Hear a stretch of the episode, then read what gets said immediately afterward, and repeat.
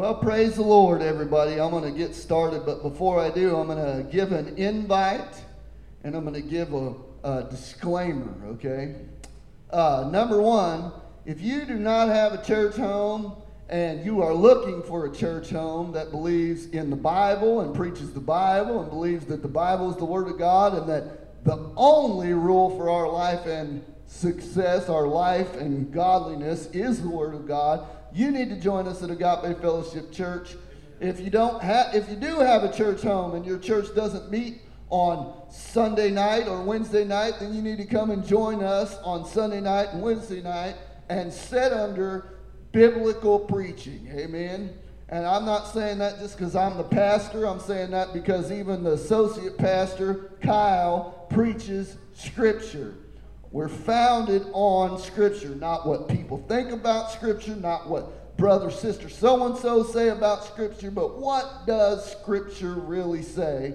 Which leads us into tonight. So, I'm giving everyone on Facebook a disclaimer. Before I give you this disclaimer, I'm still inviting you to come and join us. But if you think this church is going to be one of those churches where you're going to be really comfortable and you're going to come in here and you're just going to hear everything that feels good and sounds good and looks good, then you're at the wrong church because we're going to preach the Bible. And the Bible often makes us uncomfortable. The Bible often makes a case against what we would believe God would do or God wouldn't do. Amen. The Bible is our rule for faith and what we believe about God, about Christ, about salvation. So when you sit here in this church, you're going to hear what the Bible says about all these things. Amen. So tonight's disclaimer is this I titled tonight, Is That What It Means? And this, like many of our Wednesday night and Sunday night sermons, come from discussions that may have been had this week or previous weeks with other people.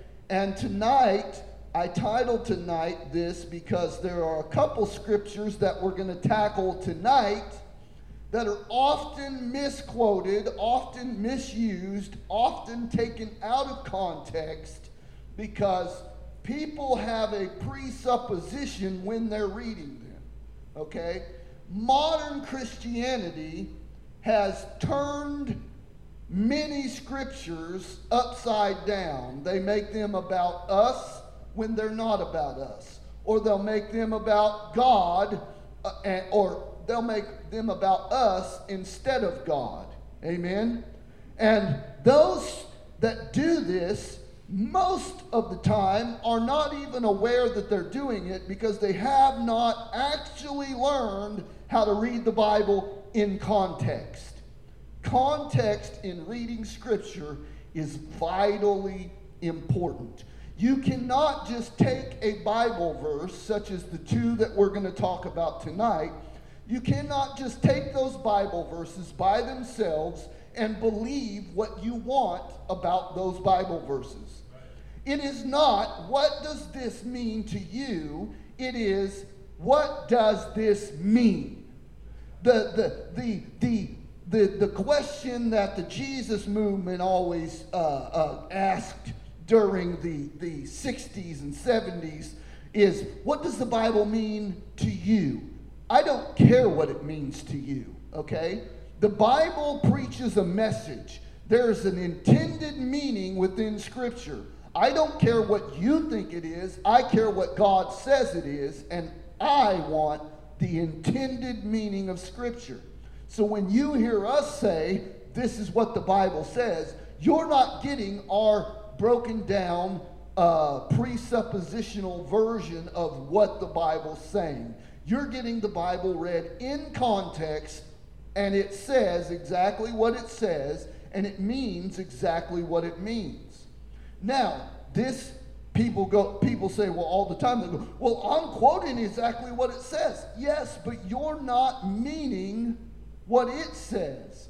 You're not meaning the same thing this scripture is meaning when you say this scripture. When you do that you are misusing scripture. You are twisting Scripture.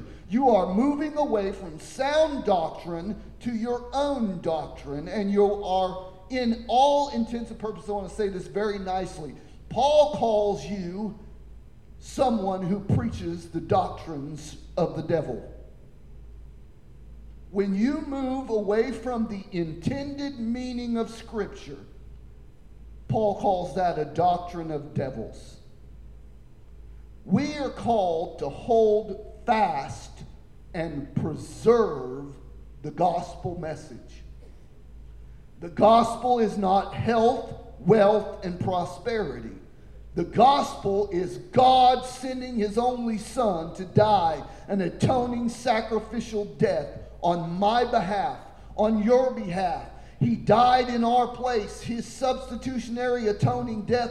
He died for all those who would believe. He was buried. He rose again from the dead to be so that we would be justified before the Father. He ascended to heaven where he sits at the right hand of God the Father, and he is coming again. This is basically the Apostles' Creed being spoken out. That is the that is the fundamental basics of the gospel. And Paul says in Galatians chapter 1 if I or an angel from heaven preach any other gospel unto you, let him be accursed. Amen. So, this is a vitally important subject of reading Scripture in context. Context matters. You cannot just pluck a verse out and superimpose a meaning to it. So, this verse, the, the first verse that I'm going to talk about tonight, we're going to find in Proverbs chapter 18, verse 21. Now, this verse, and I'm going to give you the modern interpretation of this verse that is not the biblical interpretation of this verse. Now, we're going to read this verse all by itself I'm going to give you the modern interpretation of this verse, and then we're going to read this verse in context, starting with just a few verses out, going all the way back to the beginning of this chapter, and you're going to see why the modern interpretation is absolutely erroneous and wrong. Okay? And it, it's very easy to see it as soon as you read it in context. Okay? So we're going to read Proverbs chapter 18, verse 21. Death and life are in the power of the tongue, and they that love it shall eat the fruit thereof.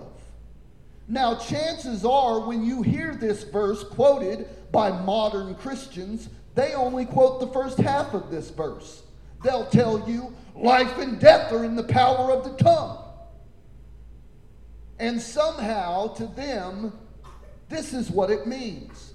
To them, it means and is saying that our tongues have the power to create life and death. They have an innate spiritual ability to bring about life and death into situations. I was literally told to my face today that those things that were spoken ill of a certain person's family member came to pass because life and death are in the power of the tongue. This teaching says that if you say bad things or you speak bad things, then they're going to happen to people and it's all your fault because you spoke death into the situation. They also believe that to bring life and death to the situation, it is a supernatural ability that they have because they're made in the image of God that they can create just like God creates things. I am sorry. But you aren't God. You can't speak anything into existence like God can. You never could Adam never could. No person in all of the Bible ever spoke anything into existence. Not one time can you show me in the scriptures where any man spoke anything into existence. Ever. This is not a biblical doctrine. This is a lie. Man was created in the image of God. That means, to most biblical historians, every credible biblical historian knows that that means that man was granted a mind, a will, and emotion, faculties to choose, the ability to be a free, moral thinking agent. That's what the image of God in us did.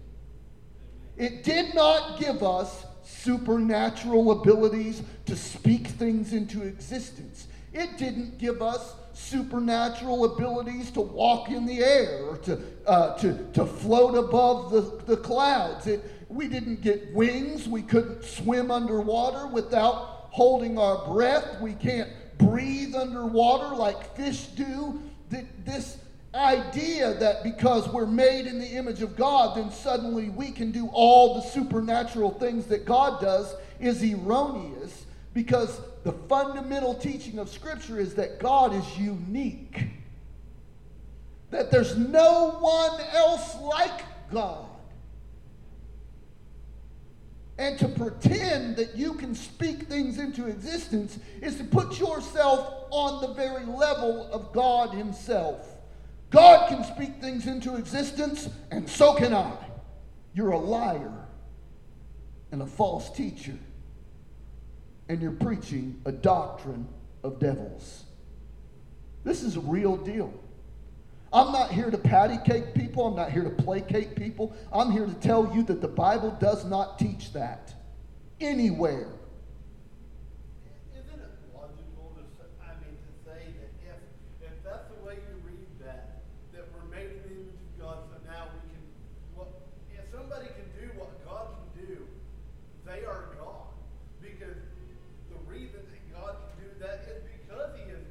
Right. And so, and that is the teaching that all this actually comes out of, is that you are a little God. You're created in God's image, and you are God. Yes. Yeah, I think it was. Oh, sorry. No, you're fine. It is coming from the teaching that you are a little God, and that teaching is a lie. We will never be God. We cannot be God. We are created finite beings that will never, ever, ever, ever be able to get to Godhood. God is unique all by himself, alone in his being. He is the only one like himself. Period. Just because God created the earth doesn't make it part of God, doesn't mean it's God. And just because we are made in the image of God does not make us God. As a matter of fact, if we were God, we could not have failed. If we were God, we could not have sinned our way into total depravity. We would not have needed a Savior had we just been able to be God all by ourselves because we were made in His image. The image of God in man does not innately create within man supernatural abilities to do anything. God created man in his image and he gave him a job tend this garden, multiply and fill the earth, and subdue it. That's all that God made man physically to do outside of glorifying God in everything that man should do. That's man's job to glorify God and to enjoy Him forever. That's the chief end of human existence. We are not here so we can practice becoming God. We can never be God, ever. We will be with God, but we will not be God. So, this teaching which comes out of this one verse that says, Death and life are in the power of the tongue. And they never finish the verse, by the way. The end of the verse says, And they that love it shall eat the fruit thereof. In other words, death and life are in the power of the tongue, and however you decide to use your tongue, it's going to give you fruit, either for good or for bad.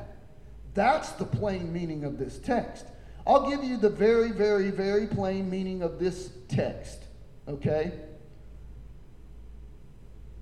The Reformation Heritage Study Bible on this verse says that one can do the greatest harm or the greatest good by what he says.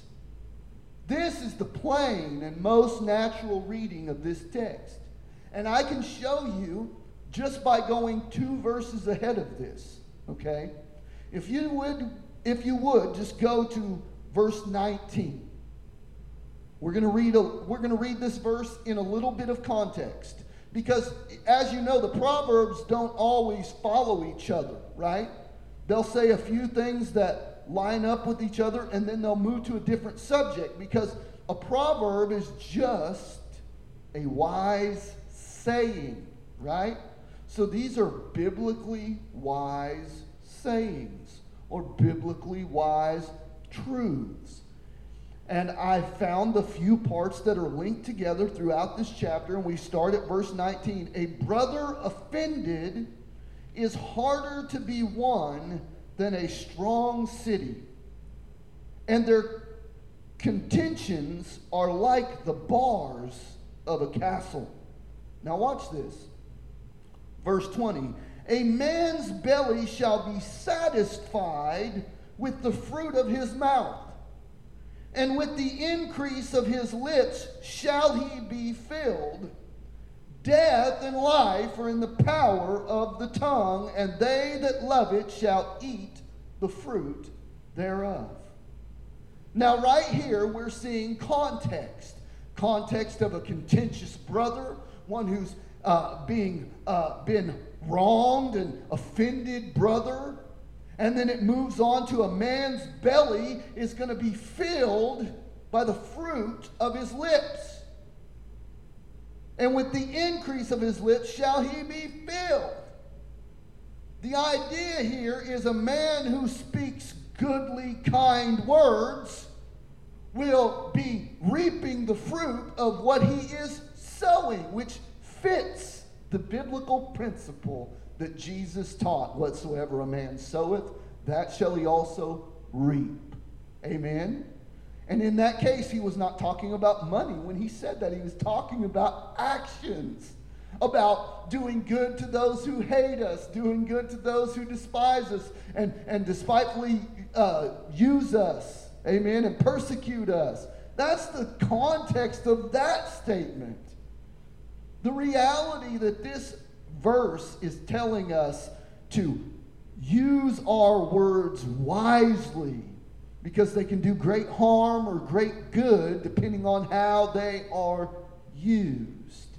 And if you want some more context, we're going to go get it. Okay, I'm going to we're going to go to verse go to verse 4 of this same chapter. You don't even have to move chapters. We're staying right in uh, Proverbs chapter 18, verse 4. The words of a man's mouth are a deep waters, or are as deep waters, and the wellspring of wisdom as a flowing brook. Ooh. We know that a man's mouth are deep waters because in James he says the tongue is an unruly member, full of evil, full of deceit. No man can tame it, right? The understanding of this proverb is that the, the words of a man's mouth are a deep well, okay? But they should be used in wisdom and not in foolishness. Well, how do I know that he's talking about foolishness and, and using your lips wisely? Hmm. Go to verse 6. A fool's lips enter into contention, and his mouth calleth for strokes. So now we have these wellspring of words attached to foolish men who enter contentions or strivings or arguments, right? Read with me, if you will, verse 7. A fool's mouth is his destruction, and his lips are the snare of his soul. Is, this, is it becoming more clear by the moment that verse 21 is not saying what the, the new Christian uh, theorists say it means? It doesn't mean that you have supernatural power in your mouth to create like God does. That is not what this verse is teaching. We can keep reading because I got more. Verse 8 The words of a talebearer are as wounds, and they go down into the innermost parts of the belly. Wow. Wow. Okay? None of this is backing up the claim that these words are saying, or that, that verse 21 is saying that our tongue can create life and death, literally. It's making a statement that foolishness with your words can cause destruction, and that wisdom with your words can cause life, or speak life into a situation, or bring good to a situation. Notice that this chapter is one of the chapters that have a very famous verse in it. Verse 12 Before destruction, the heart of man is haughty, and before honor is humility. That's the reverse of another verse, remember? Remember, the, there's another verse that's tied to this. Let me see if I can find the uh, let's see if they mention the verse that it's actually tied to. Let's see. Uh, Kyle, turn to Proverbs 15 33. Mike, turn to Proverbs 16 18. When you get there, Kyle, go ahead and read first. 1533. 1533.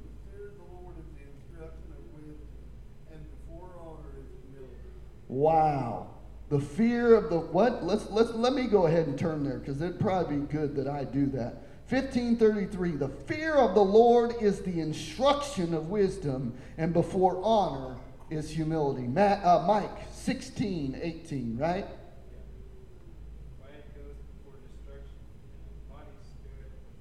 Pride goes before destruction, and a haughty spirit before a fall. Verse 12 in chapter 18 says, Before destruction, the heart, the, before destruction, the heart of a man is haughty, and before honor is humility. They're saying exactly the same things, these proverbs. They're saying pride goes before a fall, and a haughty spirit before destruction. Amen? But the humble, but with the humble, they are honored. Amen. Verse 13 says this He that answereth a matter before he hears it is a folly and a shame unto him. Wow. In other words, if I think I know what is being talked about before I actually study and know what I'm talking about, I'm a fool. And I'm speaking as a fool. Verse 17 He that is first in his own cause seemeth just, but his neighbor cometh and searcheth him. Now, I want to read this to you from the ESV because I think you can get a little bit more clarity just for this moment, okay? Chapter 18, verse 17, right? The one who states his case first seems right until others come and examine him. It's a pretty good, it's pretty good analogy, right? It's pretty good understanding of that. Now, I want to read one more. Well, we already read 19, didn't we? Okay, I won't read any more. Right now, we have, let me count, uh, one, two, three, four, five, six, seven, eight, nine, ten verses in this chapter, nine of which give us context for verse 21. And every one of them are talking about a man being wise with his words and not being foolish, not bringing about destruction upon himself because he's too foolish and quick to talk, wants to bring an answer about something before he's actually examined the thing. Amen? Talking about a man being humble with his words and knowing a thing before he speaks on a thing. Amen? This is life and death being in the power of the tongue. And they that eat its fruit, and, and they that love it, shall eat the fruit thereof. The reality of this proverb is it has absolutely nothing to do with supernatural ability to speak things into existence. Nothing whatsoever.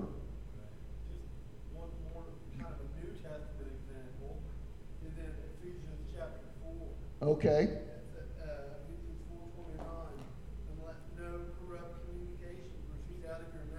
hearer.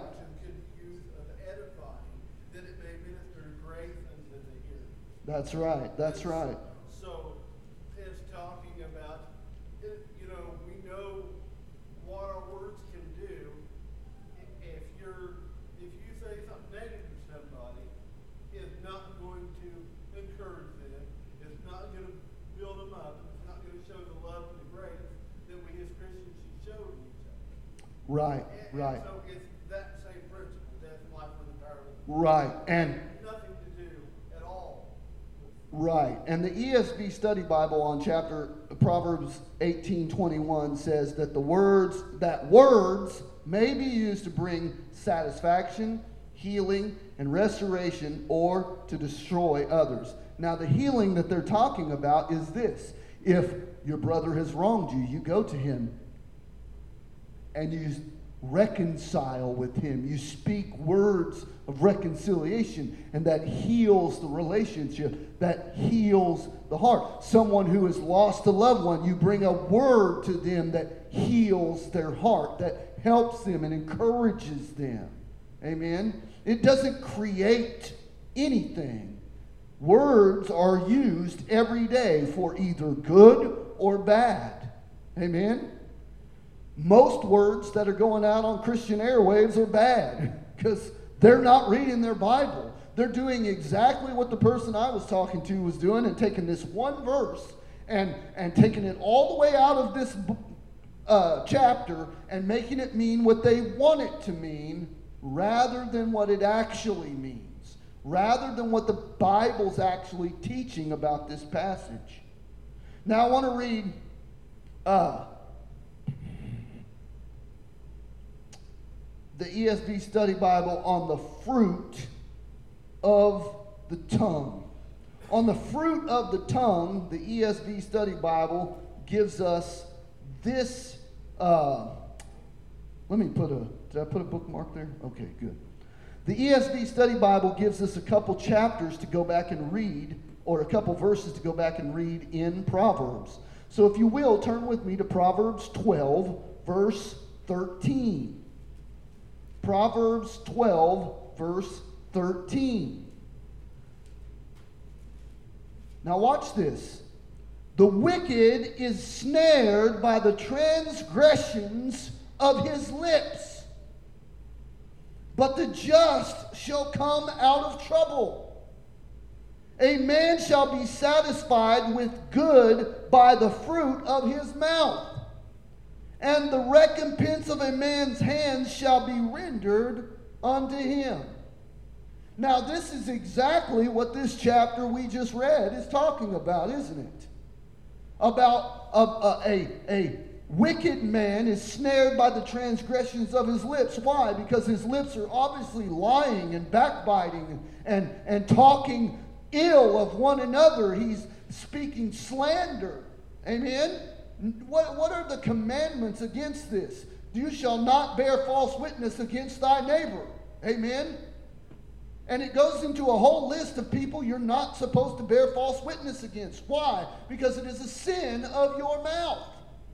Amen? It's a transgression with your lips.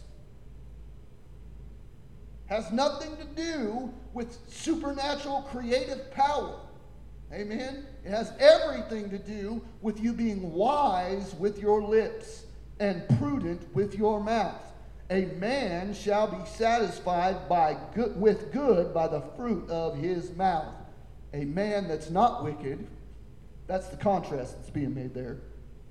Verse 14 or 13 is a wicked man, and the next one is a righteous man. A, a man shall be satisfied with good by the fruit of his mouth, and the recompense of a man's hand shall be rendered unto him.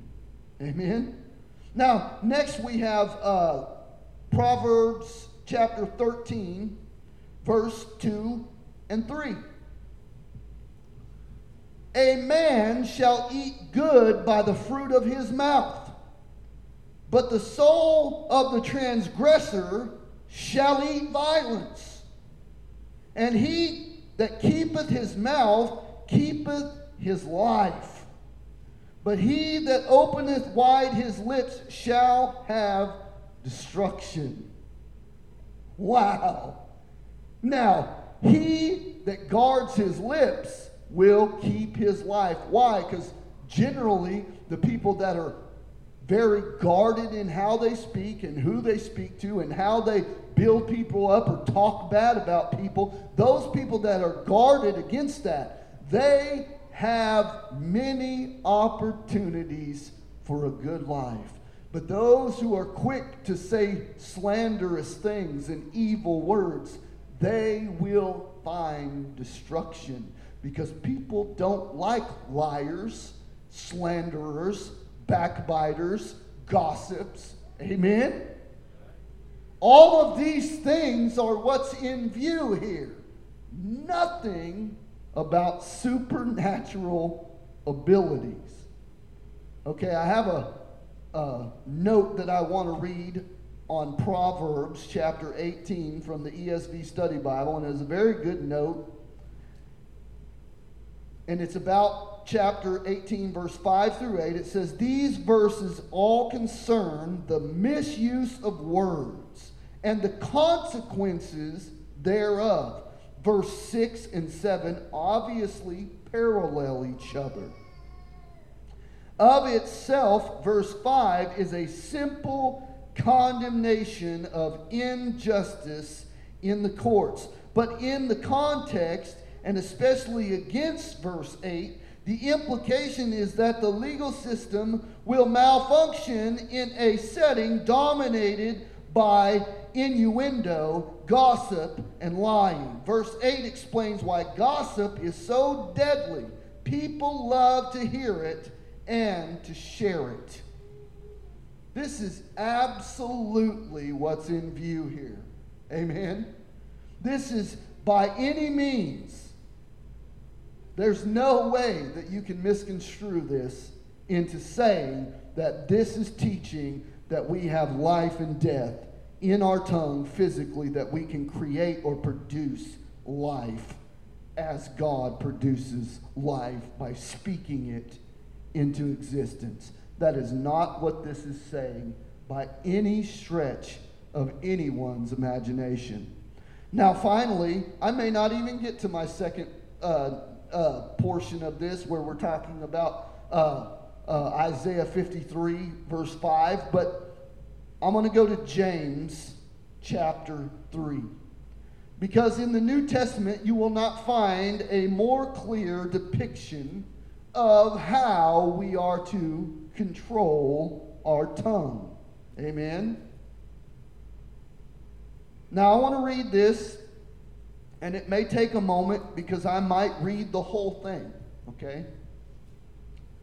He says, My brethren, be not many masters, knowing that we shall receive the greater condemnation. For in many things we offend all. If any man offend not in word, the same is a perfect man, and able also to bridle his whole body. Behold, we put bits in the horse's mouth, that they may obey us, and we turn about their whole body.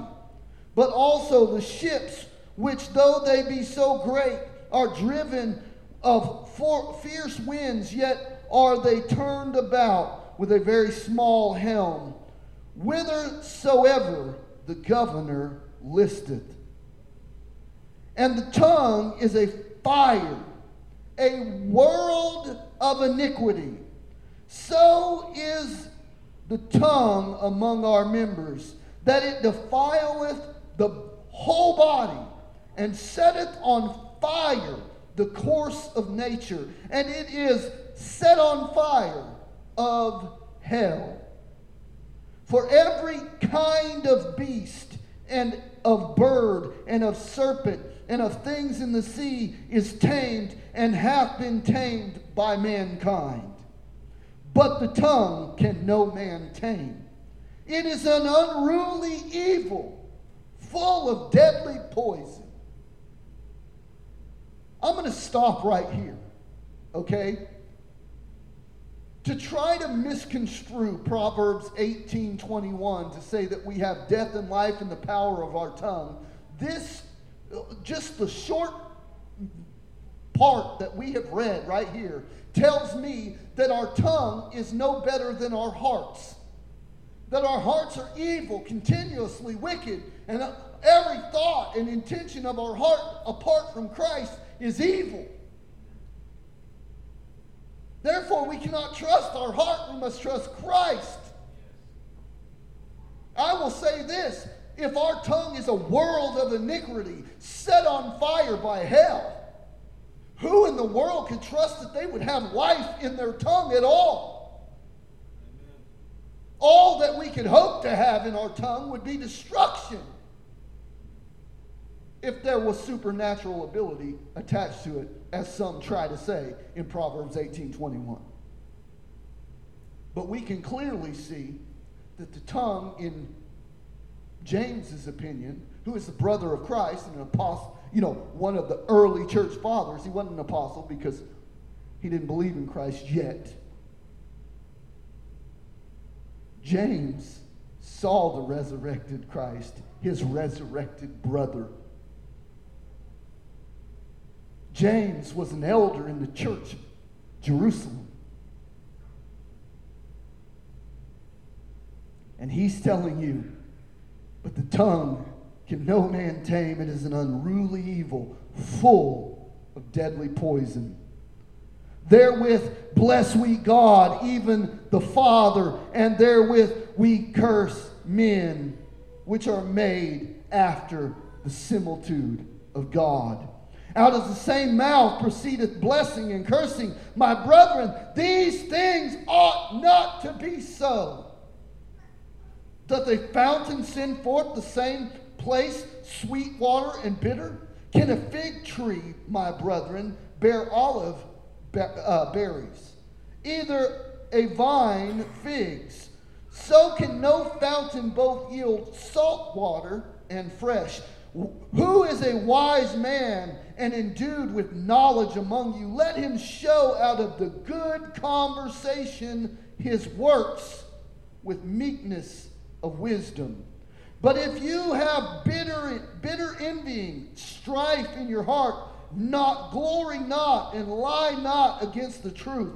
This wisdom descendeth not from above, but is earthly, sensual, and devilish. For where, for where envying and strife is, there is confusion in every evil work.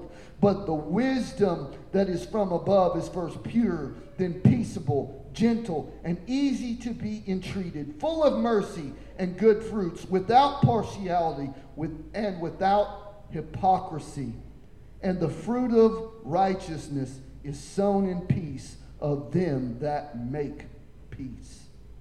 Now, I'm telling you unequivocally, he's telling you that the tongue is something that can get you into all kinds of evil and trouble. that we're to guard our tongue, that we're to watch against our tongue, that we are, and it's not about you being able to create by some supernatural ability because the tongue is full of bitterness and poison, set on fire of hell. Amen. And it leads us right into John, or James 4. Do you remember what James 1 and 4 says? If not, I'm going to read it anyway. From whence comes wars and fightings among you? Come they not hence even from your own lusts that war in your members? Ye lust and ye have not, ye kill and desire to have and cannot obtain. Ye fight and war, yet ye have not because ye ask not. Ye ask and receive not because you ask amiss, and that ye may consume it upon your own lusts. Ye adulterers and adulteresses, know you not that friendship with the world is enmity with God? Whosoever therefore will be a friend to the world is the enemy of God. Wow. Wow. And then he tells us in verse 7 Submit yourself therefore to God and resist the devil, and he will flee from you. These chapters were put in there by us. This was one whole letter. And the context of chapter 3 bears very much on the context of chapter 4 where he's talking about us submitting ourselves to God and not praying outside of God's will. Amen. He's saying you ask, but you're asking amiss because you're asking to squander these things on your own lusts. Why? Because your tongue is a world of evil set on fire from hell, full of poison. That's where envy and strife is coming from because you lust and want to have, you fight among yourself. You see, this life and death that's in the power of the tongue is not some supernatural imbued gift that we can create life and death. It's a physical reality that we are fallen, sinful men who have tongues that are set on fire from hell and lusts and desires that reside within us that will control our tongue and make us want to go and say and do things that are not godly, that are not lifting Christ up, that are not uh, seeking God's will, but to fulfill our own lusts and our own desires. James is warning us to guard our tongue because of this. Amen. And Proverbs is telling you to guard your tongue for the same reason. The Bible doesn't speak one way about a subject one place and another way another place. There is consistency in the Word of God. This is not speaking about an innate gift that we have to speak things into existence. That is not what it's saying. The reality of these verses tell us unequivocally that this is not what chapter 18, verse 21 of Proverbs means, which is exactly why I titled tonight, Is That What It Means? And the answer is no. Amen? No, no, no, no. It does not mean that. I don't care how many special visions people have. I don't care about personal revelations that they might have. This verse does not mean you create life and death. You have any innate power to speak things into existence. That is not the historic biblical understanding of this verse. And like I told another person, that view of this verse only started in the last 50 to 60 years. Because before that, nobody viewed that verse as saying that you physically, spiritually speak things into existence. That was unheard of. The church fathers don't believe that. The disciples obviously did not believe that. If life and death was in the power of the tongue, like modern Christian church say, that you can just speak things into existence and you can just command things to happen, then not one of the apostles would have went to the cross. None of them would have been beheaded. None of them would have been subject to Rome. None of them would have been died a martyr for Christ because they could have just talked their way right out of it. But we don't see that in church history. We don't see that in the Bible. We don't see it anywhere. Amen? I wanted to get through at least this one tonight, okay? Wednesday night, I'm going to tackle Isaiah 53, verse 5. I'm going to talk about that verse and about the context of Isaiah 53 and how people have misused that verse. And by his stripes, we are healed. That verse does not mean what most people, when they say it, mean. It has been misused, misappropriated, misunderstood. And I'm going to say this really quick because if reading this tonight about, hold on a second. If reading this tonight about our tongue tells us anything, even James says that our tongues are set on fire from hell and they are devilish. Amen? That's exactly the word used in my Bible. Amen? In your Bible and in your Bible and any other King James Bible, it says devilish. Amen?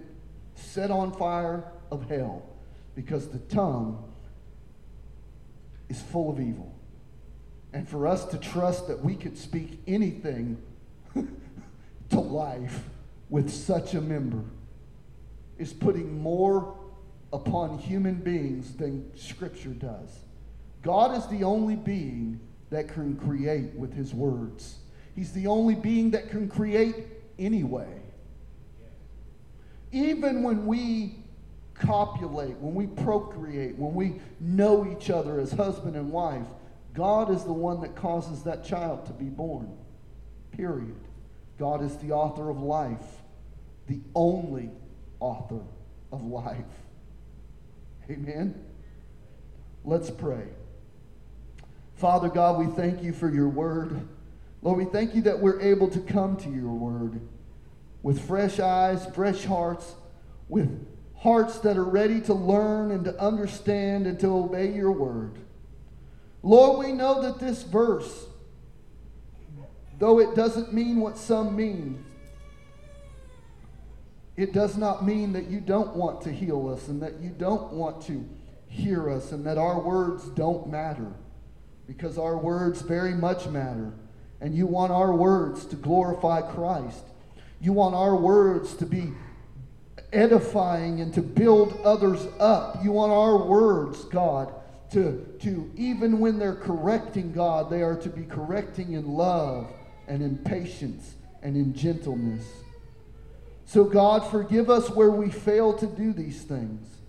Forgive us where we fail to understand. Forgive us where we fail to correct and to, to, to train in gentleness and in love. Lord, forgive us for not hearing and believing your word rightly. Forgive us for the times that we get it wrong, where we miss the mark. And help us. Cover us with your grace. Let the blood of Jesus Christ wash away our sins. Cleanse our consciences that we might do the works that Christ has called us to do and live our lives for Him. We ask this in Jesus' name. Amen.